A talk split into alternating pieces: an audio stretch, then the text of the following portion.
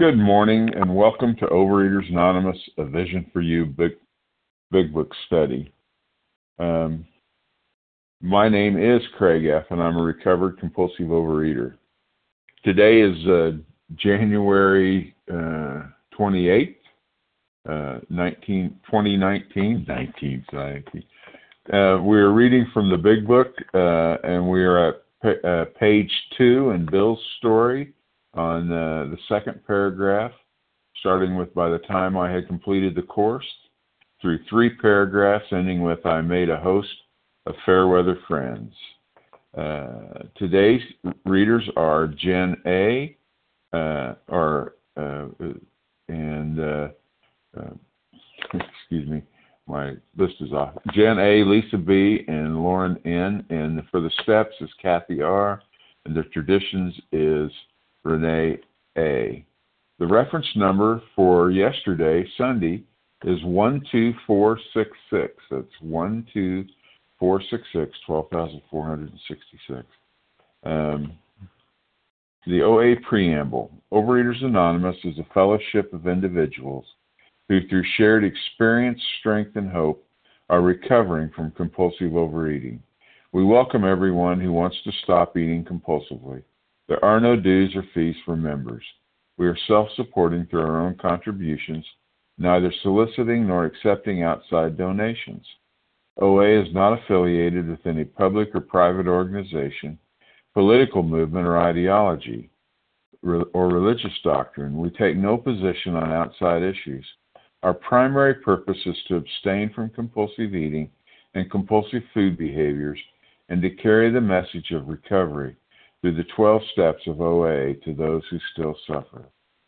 OA's our sole purpose. OA's fifth tradition states that each group has but one primary purpose to carry its message to compulsive overeater who still suffers. At a Vision for You Big Book study, our message is that people who suffer from compulsive overeating can recover through abstinence and the practice of the 12 steps and 12 traditions of Overeaters Anonymous. I will now ask Kathy R. to read the 12 steps. Good morning, everyone. This is Kathy R. calling from Florida. These are the 12 steps to our program.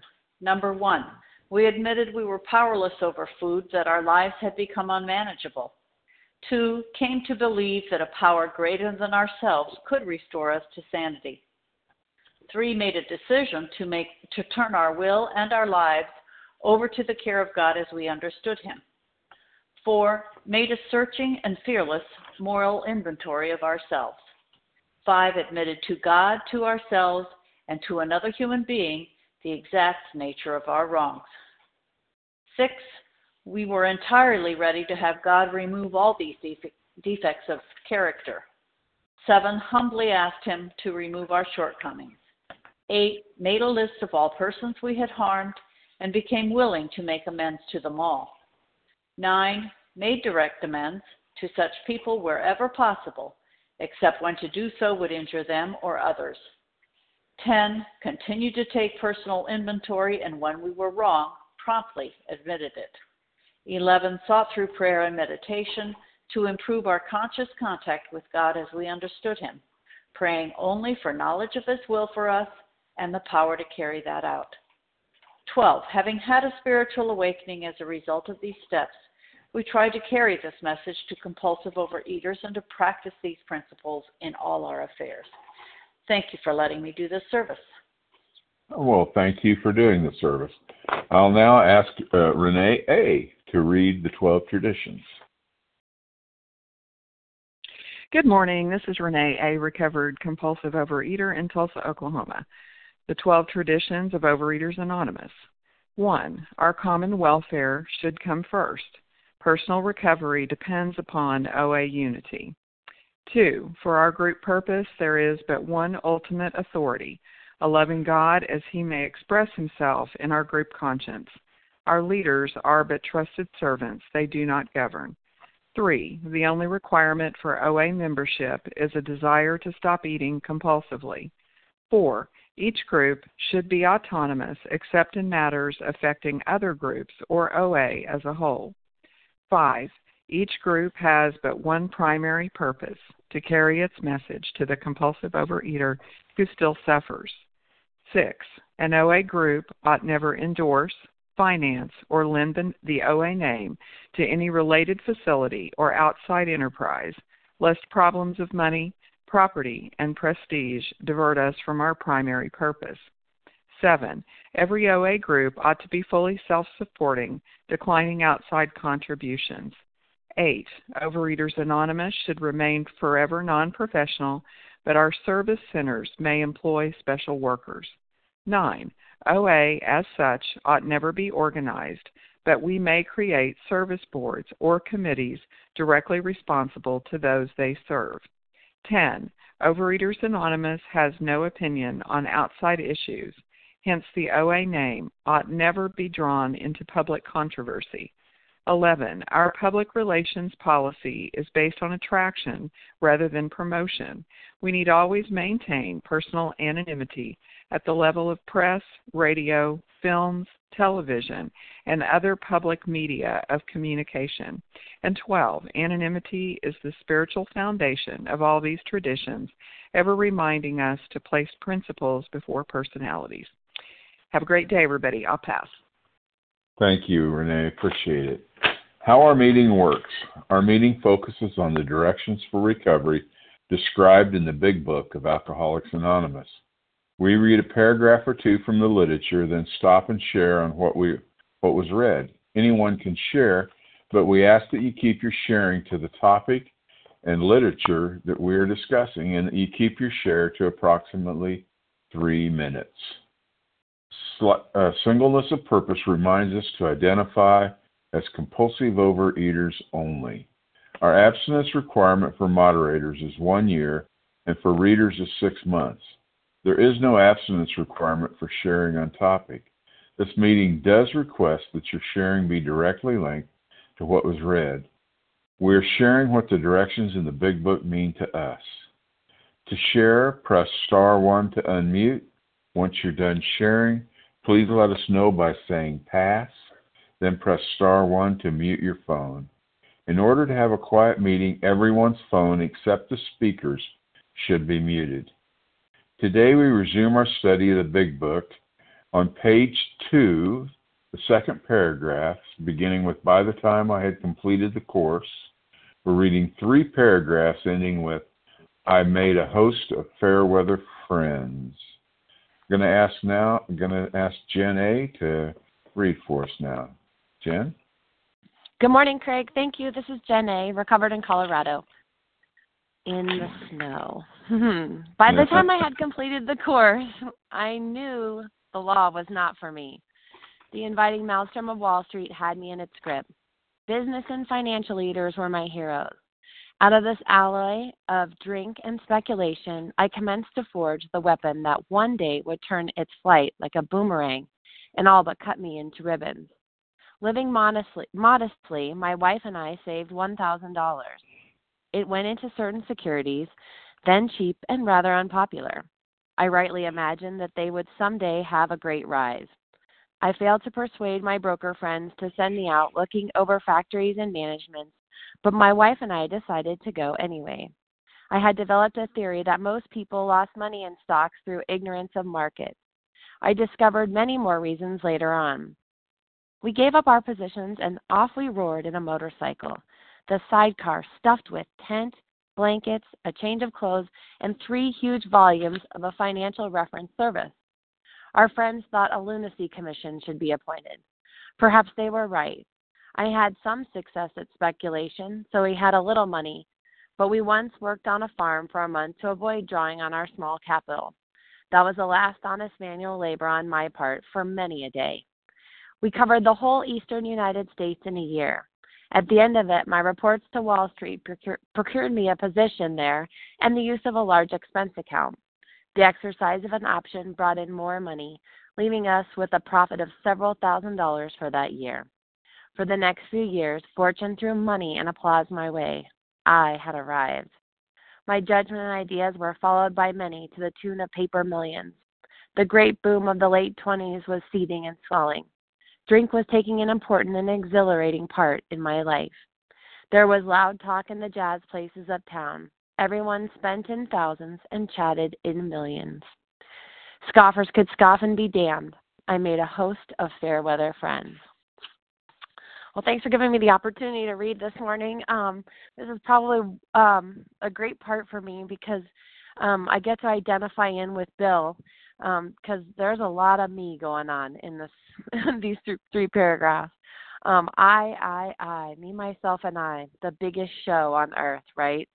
And um, I can um, relate to Bill here and what it was like, and and just say that um, you know, I thought I had it all. I had the marriage, I had the big house, I had like the loaded minivan, you know, and um I I had a business that I ran out of my house. Um life was good, um life was right. Um and it just kept getting better, right? And um you know, I thought I had it all together. I thought I had life figured out and um then what happened? Well, you know, it it happens, the food happens, right? And um and the selfishness happens and um the more and more um i got the more and more greedy i think i got too um and and though i was nice about it um i still was pretty greedy. Um and i don't know that i would say that i knew at the time that i was a compulsive overeater. In fact i don't think i knew at all. Um i thought everybody ate like i ate um and lived like i lived because you know i just um i just chalked it up that way right? Like keeping up with the Joneses and doing all that that great stuff. Um, but once I realized um, that I have this huge ego, um, and um, that that hurts me. It hurts me because what it does to me is it edges God out. Right? That's that's how we look at ego, edging God out. Um, even though I was serving at the church and in women's ministry and and helping other moms um, find God, um, I was edging him out. Um, I was miserable, lonely, um, and just nothing nothing was ever complete. Um, you know, and, and, and like Bill thought here, he had arrived. Everything was going his way and he thought he was successful. But I'm so grateful today um, that I know the truth and that I found this 12 step way of life and that um, there isn't any money in the world that could um, ever make me happy or any success that um, you know could complete me. Um, but what completes me is my higher power. And um, when I rest in my higher power, turn to Him, rely on Him um, for everything, and and stay out of my own self, the me, myself, and I, then great and amazing things will happen. And um, we'll eventually see that here in Bill's story too. So, um, yeah. So with that, I'll pass. Have a great day, everybody. All right. Thank you, Jen, for getting us started. All right. Now we're going to take uh, shares from uh, three minute shares from everybody. So, um, Matt M., look, Charles T. A. Marie J. Harlan G. Matt M., Mary Ida K. A. John L. Ida A. Katie G. oh, s- slow down. Marie I think I J. got in there. I got you, Marie. Madam, I got you, Matt. Debbie H. John L. Harlan G. Ida. All right. Hold, hold on. Hold on. I got enough. I got enough. We're going to go with this lineup. Matt M., Charles H., Harlan G., uh, uh, Marie J., Ida, and John L. So I didn't get Ida's last uh, initial. But, uh, okay, Matt, uh, take it away. Thank you, Craig, for your service. Good morning, everyone. This is Matt M. Compulsive from New Jersey. Out of the alloy and drink and speculation, I commenced to forge the weapon that one day would turn its white like a boomerang, all but cut me to ribbons. Like, you know, food for me, I started to do that at a very young age, and I was going to college and school trying to better myself, and food took an ever more present uh, part of my life, and I lost my educational opportunities because I gave in to the food. I binged my brains out. I was partying uh, all all night and all day, and not going to class, and I stopped working at it. And you know, I made a host of fair weather friends. I had money. As long as I had money, I had friends. And as soon as I didn't have money, there was no one around. It was a ghost town, like like like tumbleweeds. And uh, I I basically started to realize that you know I didn't really have any friends. I had just binge buddies or party animals that I hung out with. I didn't really have anybody that I could call a friend. real friends stick with you through thick and thin. And uh, I was really looking. I was desperate for attention. I was desperate for love, and I, I would look for it in different places. I looked for it in, in delicatessens and restaurants and buffet lines and uh, and the, the food halls of my college and everywhere else, and uh, my jobs. You know, so it was amazing how my behavior led me down the wrong road so quickly, and I just started packing on the pounds like it was no tomorrow. I'm very grateful just for today. I have the opportunity to put the food on one day, one day at a time, and work the program that's been outlined in the big book. And the real friends I have in my program, I have real true friends for the first time in such a long time, and I really rely on them, and they rely on me. And it's grateful I can I can count on them too. And uh, they're they're real people. They're not people who are going to disabandon me as soon as the fear the wind goes the wrong direction. So I'm very grateful just for today. I have everybody in my life, and I'm on here in the meeting, and everybody's here today. And thank you for that. Thank you, Matt. All right, uh, Charles H., you're up. Thank you, Craig F. Um, this is Charles H. I'm a recovered compulsive overeater. What jumps out to me is money. What jumps out to me is selfishness, self centeredness. That we think is the root of our troubles, driven by a hundred forms of fear. Because I could so identify with Bill, um, you know, being depressed and wanting to be, you know, those those lights are bright, man. Don't put, you know, don't don't try to get them them lights to burn you up or they'll fire you up, right? Um, money, right? Uh, you know, is a is an outside uh thing. It's a physical thing, right? And I, I could tell you what we got something money can't buy. You know, we we we you know, I don't know if you you you hear those commercials on TV. This this one doctor, I'm ready to beat the you know what out of him. You know, he says you can't go at it alone, and then he asks for your insurance card. You know, you know, money can't buy that. Rec- you know what I'm saying? This what we got here is so free. It, it, it, it it's so validating, and um, everybody's equal on this bench here.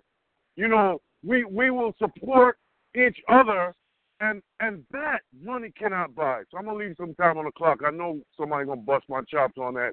Leave some time on the clock, but I know there's gonna be some great cheers around the world on the phone. And with that, I pass. All right, thank you, Charles. Now, next up, we have Harlan G, followed by Marie J. Thanks, Craig. Harlan. I'm Harlan G. I'm a recovered compulsive overeater in Scottsdale, Arizona, where it will be 73 degrees today if you're looking for a vacation spot. Let's take a look at what's happening here. This is the 1920s, late 1920s, before the Depression started. It is the greatest boom time in the history of the United States of America.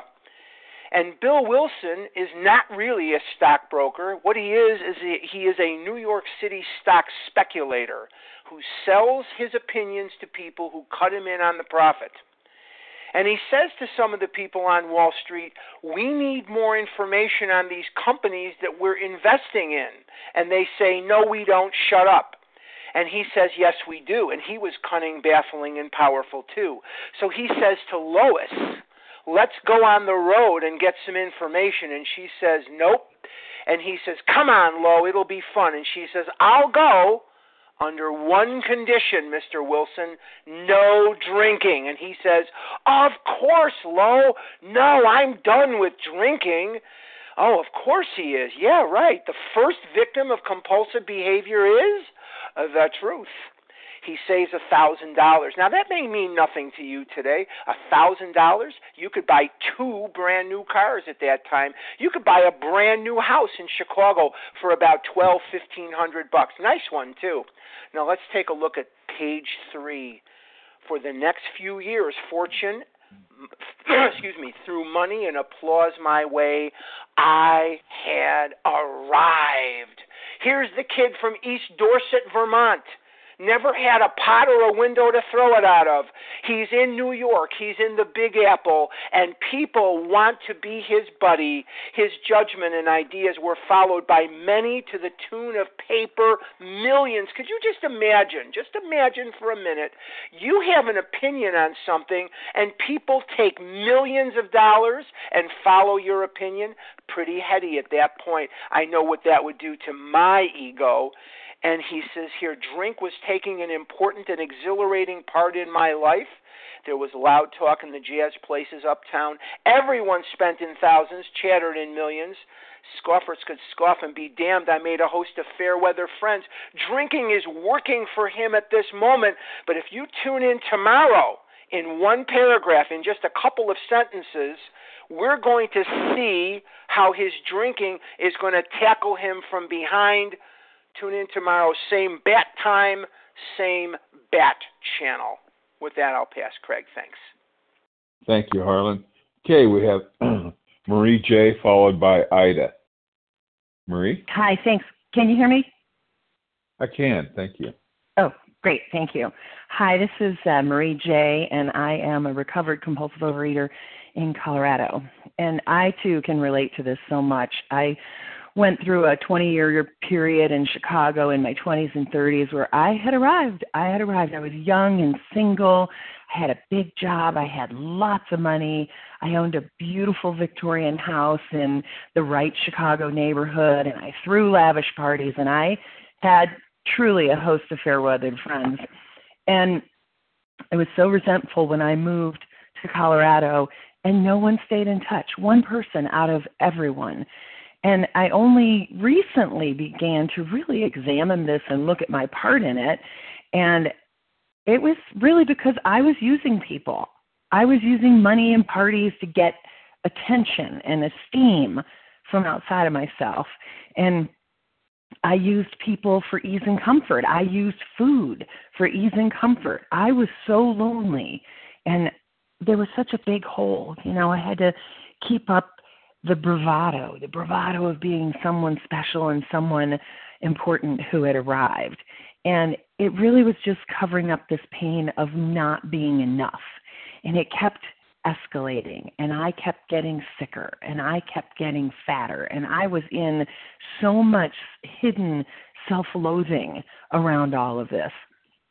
And I just love that all of this is coming up now. You know, I'm two and a half years recovered and higher power is now ready to have me look at this my lack of intimacy my lack of surrender and i'm going deeper into this recovery and looking deeply at this next layer so that I can show up as God had, would have me be.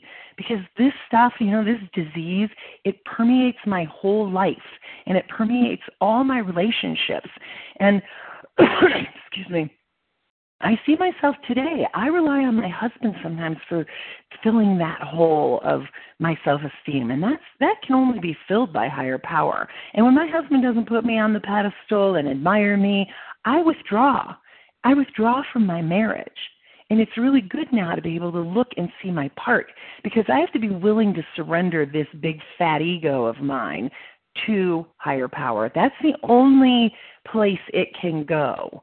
I have to give this to God. I have to be able to show up vulnerably and to connect with others. And only God can take that fear and pain away. And this program, this book, these steps, this has changed me at depth. You know, this is a design for living. It really works. And I take it into all of my life. And when I pay attention to my part in this life and what God wants me to be, only then can I stay recovered and carry this message to help someone else, to help some other compulsive overeater who is still suffering. So, so grateful. The, the, the journey continues. Thank you. Thank you, Marie. Okay, Ida, uh, give us your last initial. And, uh, you bet, Craig. Last initial is A. Ida A. Ida A. Thank you. Go ahead. Good morning, Craig. Good morning. Thanks for being there. Good morning, all visionary friends, and thanks for saving me a spot. Ida here, grateful compulsive overeater, Northern British Columbia, still cold and still a compulsive overeater. And I have never related to Bill so much. And uh, I am so glad to be in a room full of big egos that are aware that they have big egos that are deflating. And I was not aware. I was not aware. Today I'm very grateful that I see Bill's grandiosity and I see mine. I see how selfish I've been. I see my ego. I see the me, me, me. Uh, wait, wait. Let me tell you more about me. and, and how deluded I was and the lies and and I remember going to university and going, I have arrived. And my, my drinking did take off, as did my eating, as did my closeted um, exercising and then marathoning, which wasn't closeted. And I just went crazy between my head. I had no idea the damage I did to my liver. And then I joined the Air Force because clearly I wasn't done with the food or the drink. And again, I had arrived. And then I remember grad school and I got an opportunity to teach. And I was like, I have arrived. And it was all about me, me, me, me, me. And today, I know that my values were so off. It was all about that notoriety. And people will value me. I will be good enough finally by doing this. And that's not at all what I see value today. Today, I know that vulnerability transforms people. And our, our shared vulnerability, it really does transform my ego into being a person of service, that all humans are sacred, that, that as I work these steps, I'm evolved. I, I'm, I'm growing in maturity as I work with others. As I put down the food and I work the steps, I realize that I'm called by the Creator not to do extraordinary things, to do ordinary things, right? So let me say that again. God calls me, my Creator calls me to do ordinary things, but with extraordinary love. And the steps are helping me see that it's the gentleness and ways in which I show up for service. That's extraordinary love. And that's the life I want to lead as my ego deflates. Thank you all for being here. Blessings. I pass. Okay, Ida. Uh, thank you very much. Next up, we have John L., and then we're going to open the floor back up for uh, other volunteers. Go ahead, John. Oh, good morning, Greg. This is John L., a recovered compulsive overeater in Chandler, Arizona. Yeah, this reading, you know, my roaring 20s in my life with my addiction of food addiction uh, really happened. I, I noticed when I was, as I think back, when I was a kid, I had this love for candy and sweets and everything. And when I started, I guess, early grammar school, I was a skinny kid. By sixth grade, I was getting on the tubby side.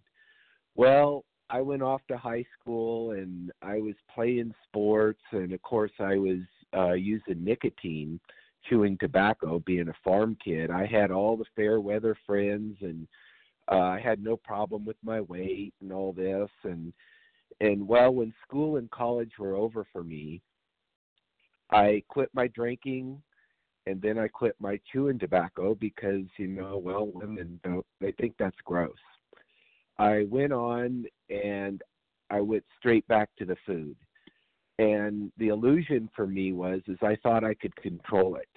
I would go run in these 10Ks and I would exercise and then I'd binge and put my weight on and then uh take it off again. And you know, as I get older and older, that's really hard to do and I can't do it that much and it's not that easy.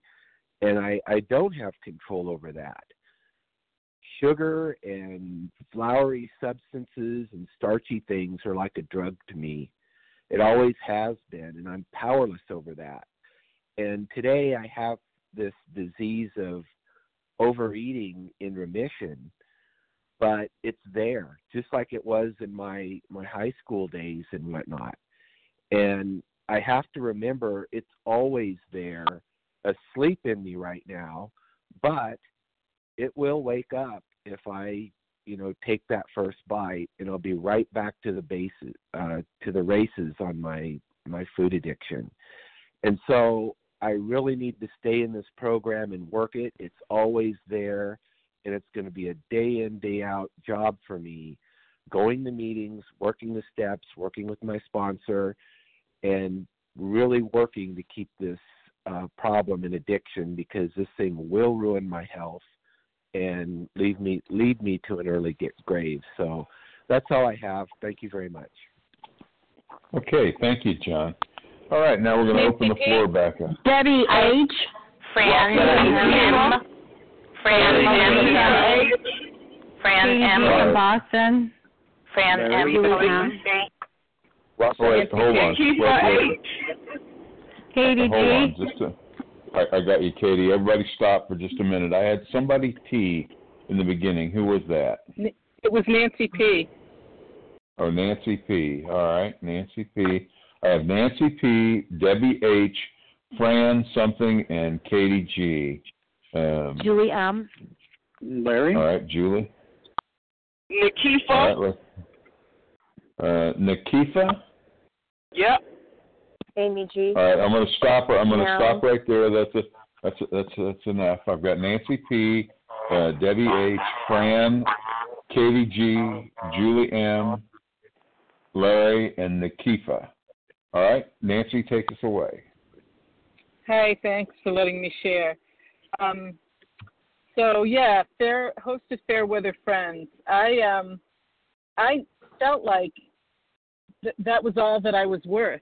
I never knew how to make friends, so I bribed friends, like someone else was saying, with lavish parties or, you know, after I got married. But in college, um, my post fair weather friends were um, surrounded. They were my friends because we all um, did drugs together. And but I was the only obvious compulsive overeater. I know now there were other people that had problems with food, and you know once I I got abstinent way back then for a little while, um, I would run into these people occasionally, and um, and they they had no interest in me at all if I wasn't eating and drugging and all that. And so I was bereft. I didn't know what to do. And then I um then you know and so I was sort of I was cut loose, you know, and then I I married a guy who's also um I'm not especially shy. I I don't know if I am. I'm sort of finding that out now if I am or not, but my husband definitely is. And um so it's up to me to, you know, like have a social life, you know, like like get it going. And and um I you know it's hard because I'm who I am and I'm always wondering you know what do I do? I'm so uncomfortable socially most of the time. Um and today you know there's like things coming up in my life. I was you know I'm I'm I'm just really just trusting and relying on God because On my higher power because all the things that are happening to me in my life right now are baffling to me. And the only way to get through it is to you know trudge the road of happy destiny. And um you know i've had some big challenges. I do continue to have big challenges. And um you know i don't know how to pray. I don't know what i'm doing. All i do is i say i trust you. And and that seems to do the trick i seem to not be um you know going making bad decisions in any way, shape, or form. But it really, um, you know, some of the things that are happening in my life aren't that much fun, and um, and some are a lots of fun. But you know, as long as I remember, you know, what I need, as I find out who I am, I guess, then um, everything will be all right.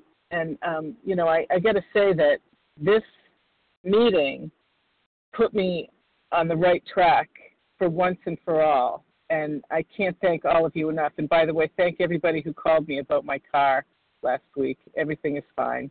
Um, and with that, I'll pass. All right. Thank you very much, um, Debbie H.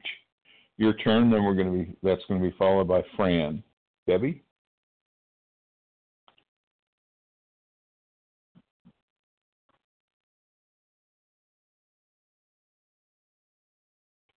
Is there a Debbie?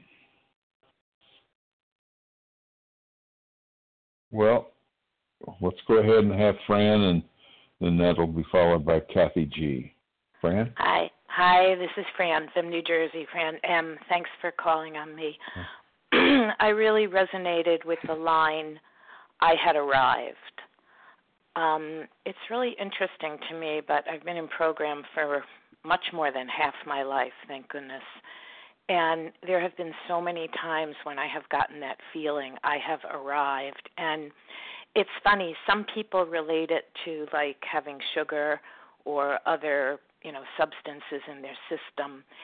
And it can happen to me just if I get some ego gratification, or if I'm walking in an expensive neighborhood, or going into an expensive restaurant, or I accomplish something, or someone says, Oh, that's a great story you wrote. When I get attention, it does that thing for me where I feel I have arrived. And for me, that's the danger point.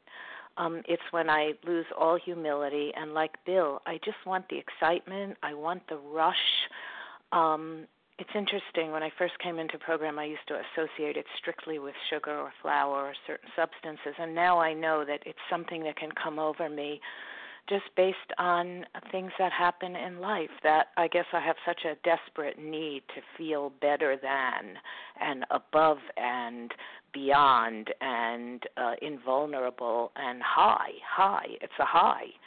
And um it's really great over the years the program has taught me to pause and when i start to feel like i have arrived i know that's a danger signal for me as dangerous as certain substances are for other people in the program. And bill's story is a constant reminder of that because like many people have shared i have nothing in common with bill. I'm not the same gender. I'm not the same class. I have the lack completely all his interests. I don't really want to play golf or do anything else like that. But I'm exactly I'm similar to him in certain aspects of personality that I think a lot of addicts share. You know, the huge ego and the tiny ego and how they coexist so mysteriously in us and that certain substances can set them off but so can certain situations. And the older I get and the longer I've been in program um the more it's about those situations and recognizing them. And I don't know if it's anywhere in the big book, but the program has taught me how to pause and to just quickly run through the steps or just to pray or just to stop and remind myself that I am a compulsive eater and that I began life at age 14 and 15 looking for a way out. For me, that way out was to try to get thinner, even though I was already thin. And that just showed me that I was looking for a solution that was so illogically unconnected to anything that was actually wrong in my life. That I have to remember that today, that when I feel that exhilaration that makes me want to go out and do X or do Y or lord it over other people or just get my ego inflated, I just have to remember that what the solutions I look for are usually the least logical solutions to my problem. And it's funny, but in an odd way, Bill's illogical solution to, you know, party and have. Oh, sure. Okay. Well, thanks for letting me share. It's good to be on the meeting this morning. All right. Thank you, Fran. Okay. Katie G, please, you're up. Followed by Julie. Hey, Oops, sorry. Hey, Craig, it's KG. You know what? When I said my name, Leah M said her name at the exact same time in my ear. I'm going to surrender that time over to her if that's okay. Thanks. Well, it's okay with me. Uh, Leah, would you like to share, please?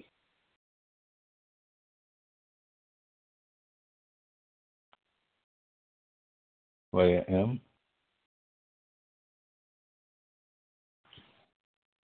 Okay. I, I guess not. No, I guess it wasn't her.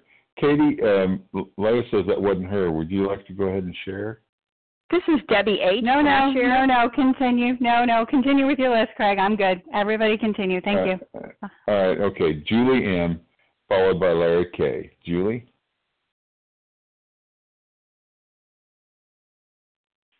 Hi, this is Julie M. Recovered in Colorado, and I had the hardest time with these paragraphs the first several time the first several times that I read them because I could not relate at all. I I did not have the big job, I did not have the tons of money, I did not have the great husband, I did not have the beautiful house. So it took me a long time to really see how I could identify in and one of the ways is that here's this man who has everything and yet he his life still falls apart. And I had the thinking that if I could just get skinny, once I'm skinny, everything's going to work and everything's going to be okay. Then all those other things will fall into my life. So this is an example that shows me that that's not true, which also wasn't true for me. Um, but the other thing, my my first sponsor in A Vision for You, when she had me read this, she said, "Bill's currency is money. What was your currency?" And I had to think about that for a while. And unfortunately, and this isn't something I really like to share very much, my currency at a young age was that I developed physically very early. And so I got a lot of attention from boys starting in like fourth grade and all the way through middle school. And so my currency, the place that my fair weather friends came from, was from the attention that I got from boys and then later the attention that I got from men. And so that was where I had a false sense of ego where I I my perceived value of myself came from outside of me, just like Bill is here. His his ego's huge. He's got these fair weather friends. His perceived value of himself is coming from external sources based on his money. So when we look at what our currency is and what brings in that external value, the first time I worked the steps, I realized I had zero value of myself. It all came from externally. And, you know, there were various places it came from, um, but none of them were lasting. None of them ultimately made me feel great. It wasn't until I stripped myself down all the way by doing my first, fourth, and fifth steps. And each time there's a new layer that and new awarenesses that come through. But the biggest gift program has given me is not that I've lost 40 pounds or that I, um, you know, have I have a different life today. But the biggest gift is that I actually value myself. I actually care about myself enough to not accept negative behavior from others and that I can exist in this world and be okay in my own skin. And with that, I'll pass. Okay, uh, thank you very much, Julie. Okay, Larry K, followed by Nikifa. Larry? Hey, Craig. Good morning. Good morning, Good Larry morning. K. Good morning. I just can't relate to any of this. no, I can relate to all of it. Um, boy, um, you know, I, I needed to be validated by the world. You know, my, my self worth was always tied directly to your evaluation of that of that worth. And where I can really relate to Bill is in the level of self absorption. All that obsessing and years of ruminating and thinking constantly about what I want, what I want to happen in my life. I would meet with the committee every day, several times a day. The committee, the three, there was three of us, me, myself, and I, and we would meet to go over what we wanted to happen in our lives. It was all about me. See, and when we are self absorbed, we are preoccupied with our own affairs. And the problem is, it comes at the, the exclusion of others, and it comes at the exclusion of the outside world. And that's what I did. I excluded you out. You didn't matter. And that level of self centeredness was really at the root of all my psychological problems, I can tell you that. The anxieties, the fears, the depression, all that stuff. It was at the root of that. And so there I was chasing after the things the things that I thought that you would admire. Because don't you know that if you admire me, all is good in the world. I needed your admiration. And I was wrong. See, there was there was there was something greater. See, Bill, and so I used food because I because invariably human beings we're not going to get what we want. You're not going to get it. And you're not and, and, and even when you think that you're going to get those things that others admire, there's going to be people that don't admire it. And oh, that's going to shake the foundation of my world. See? And then I'm going to go to the food. And I'm going to go to it daily. So there I was, you know, now I had all the degrees that I thought you'd admire. Not so much. Nobody cares. And then I, I had the private practice that I thought you'd admire. And in between sessions, I'm binging my brains out, and you can, you know, you can shake out the keyboard of the the, the poppy seeds and the the frosting smears on me and my computer terminal because I needed my heroin in between the sessions so that I can meet with people and put on the masks, right? See, we wear masks, don't we? And this program changes us.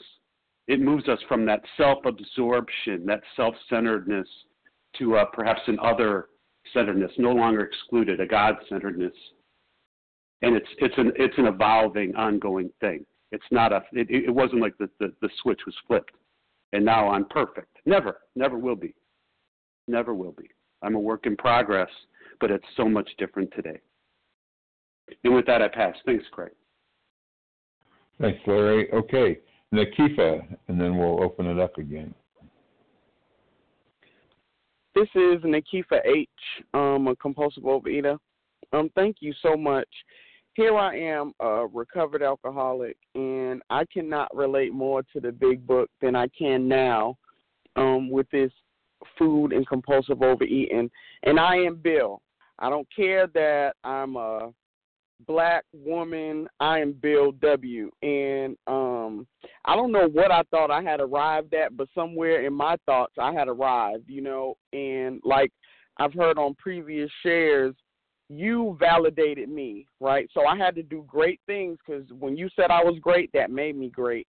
And what what plays in my head about this is that you know, here he is it says I rightly imagined because I imagine and I love fantasy. And here he couldn't convince anybody about doing some outrageous stuff like giving up your whole life, roaring off, and proving to somebody how right you were. But that's what I do, right? That's my behavior. Food is just a symbol of what's really going on. I have a living problem. And here he set out on this crazy escapade to prove how right he was. And because I get a little success, that means I'm right and I'm going to continue on down the path of destruction. And um oh my god, Bill, it's just me. And then to think here I am, I'm I'm making good at life and then it all blows up in my face. And um it was like I had to learn about this disease of compulsive overeating and then I had to go back through my history to see how it played out and it it, it I use food for comfort. And um Bill, his drinking, he he used the drink for comfort. I use food for comfort, but comfort doesn't last for seconds. Comfort doesn't turn on you. Comfort is long lasting. So here, you know, another illusion or delusion, whichever word needs to be there. Um, I'm just grateful today that I'm free from the obsession. Um, that I have a sense of peace that I never could have, and um, anytime it comes in my head that just eat that, you'll feel better. Thank God today, right now, I can say, mm, that's the lie, right? I need to speak out the lie, and that's the lie. And then I need to get to the fact of it. And um, thank you all for reading this book the way you do. And with that, I'll pass. Thank you, Nikisa. All right, uh, we have time for two or three shares. Um, Matthew. Ross, Ross, Amy G. Ross from Les, Leslie W. Amy G. Jason S. All right, I got a Matthew W. and Amy G. And that was all I got from that. Laura. W. All right, I've got Matthew W., Amy G., and Laura something. All right, uh, Matthew, uh, take us. Matthew W. This is Matthew F. I'm not sure if that's oh, uh, me Matthew or not. Matthew F. I'm sorry. No, it's, it's you. I'm. Go ahead. Thank you. I can identify with this when he says, I have arrived. I have arrived not so much with money or career, but for me, it's always been with women and girls. Ever since I was a very young boy, I needed, I felt that in order to be happy and successful, it meant that I had to have a pretty girl to like me. And that's carried over into um, my adult years, and it's been ruinous uh, for me in understanding and believing, fooling myself that I was not attractive or worthwhile until I had a girlfriend. And I realize now more and more with the program and my abstinence that uh, it's God that is there for me. I don't need anyone else except God to make me happy. And when I have God and I have my abstinence, everything else comes into place. And um, I wanted to just share that and say thank you all for your service and have a wonderful day. All right. Thank you. Amy G., uh, your turn. Hi, this is Amy G., recovered compulsive overeater from Maryland. Thank you, everyone, for an awesome meeting and for your service. Uh, I don't think we can live long in this world without, at some point in our lives, at least I can say for me, as, lo- as well as many others have said, that we don't buy into the myth that money, power, prestige, notoriety uh, is going to buy us happiness. I thought that, and I thought sin was well. You know, a lot of delusions. But for more, most normal people, you know, we grow up, we, we mature, we understand that we can't live life in extremes and for and that uh, this stuff doesn't really buy us happiness we can see it anywhere on the news and the media you know rich poor whatever it doesn't bring us happiness and uh you know but for me as a compulsive overeater and as i can see with bill it, it, it didn't matter because the delusion was alive and well because of the obsession for drinking you know you walk into the rooms and you hear the saying happy angry lonely tired i ate anyway you know, here is Bill at the top of his game. And what is the constant throughout his life that we've been reading through the pages of this story? It's alcohol. We're seeing the progression of the mental obsession. It didn't matter whether he was lonely. It said that he drank when he was lonely. It said that he drank when he was happy. It said that now, obviously, he has life. He's made it. He's, he's got the world by the ball, so to speak. He's got everything that the world says will make you happy, and he's still drinking. Why is it is he still drinking? It's not because of his emotions, it's because he's starting to develop a mental obsession and a physical allergy for a substance. And that's exactly what was happening with me. I didn't know it. I had no clue. I was just going for what everybody said. Look, if thin thin was well, then I killed myself as a bulimic to get thin. But what happened, quote, when I thought I arrived? Isn't it insane to think that I celebrated by eating when I hit the numbers on the scale? I arrived. I had arrived. I was thin. Shouldn't life now be at my feet? But when it wasn't and it didn't, what did I do? I celebrated by eating. I gave myself solace by eating. And then it was like a whirling dervish out of control. And we'll find it that it was a boomerang that came back and cut him to ribbons. We're going to find that as this disease progresses. So, what we're seeing here is a progression of this disease. And wow, is it going to hit and hit hard? And I understand that completely. And it's what's so cunning and baffling about this disease is that it's is that I don't know about him. I mean, are you? All, I was clueless to know, clueless that I was living life in a way that was going to head me in this direction. I had no idea. And I had no idea that food at that point was a problem for me. And you think that's pretty insane when I when you realize when I say I'm a bulimic. But that's the delusion. That's the delusion that this disease thinks takes you to, to think that somehow I could rationalize my bulimia. Oh boy, we're going to see this progression. And with that, I'll pass. Thanks for letting me share. Okay, thank you. Uh, Laura R., we've got about uh, a minute and a half. So Okay, Laura R. from Colorado. Thank you. Um, I'm going to go up one paragraph really quick to just the line I'd prove to the world that I was important, um, and then come back down to the paragraphs. But I just didn't realize when I was little um, that I desperately needed to fit in and be number one. And um, because I, we've heard just that worthlessness and that feeling of not enough. I had that from the gate right when I was was born, and um, and so it's just I, I look at this and it's like I've been proving to the world that I I'm important all my life and didn't even realize that I was trying to get there. And um, before I got married, I was working at a a sales job, just working in the it's weird to call it sales, but alcohol and drug addiction field, working for a treatment center. And I, you know, was a, I had a sales position, and it's like, okay, like I, I'm gonna just prove to the world I'm important and get, you know, and get be number one and be the number one salesperson and meet all these friends and like the whole host of fair weather friends. And um, and then all of a sudden, you know, I lost I left that job because I got married and now I'm folding my husband's laundry and the achievement that thing was not there anymore. I I there was no one there to say, "Atta girl, you're amazing." And I was folding laundry again. It's like, "Oh my gosh, like I have I am nothing," you know, and I just I look at this. I rightly imagine that they would someday have a great rise. Like I rightly imagined. I put my husband through these last eight years of um, you know do the cooking you know i need to go to cooking school i need to do an M- mlm and do face cream like i had to prove to the world i was important the whole way through just eating my way because i was going against what my true purpose was and um i don't know it's just interesting to see my story in this in in these in these pages and realize that now i'm almost 40 days you know abstinent and uh i just it's uh i need to be thank you i need to just be on step one and um, I don't want to take my my family through the ringer anymore because I don't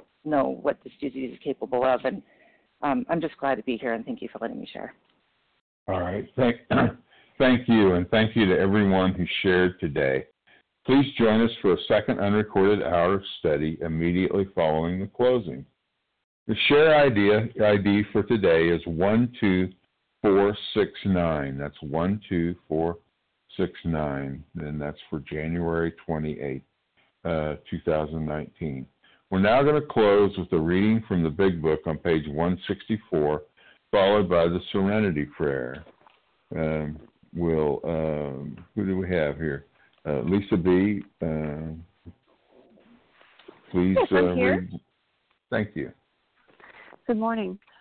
Our book is meant to be suggestive only. We realize we know only a little. God will constantly disclose more to you and to us. Ask Him in your morning meditation what you can do each day for the man who is still sick. The answers will come if your own house is in order. But obviously, you cannot transmit something you haven't got. See to it that your relationship with Him is right, and great events will come to pass for you and countless others. This is the great fact for us. Abandon yourself to God as you understand God. Admit your faults to Him and to your fellows. Clear away the wreckage of your past. Give freely of what you find and join us. We shall be with you in the fellowship of the Spirit, and you will surely meet some of us as you trudge the road of happy destiny. God, may God bless you and keep you until then.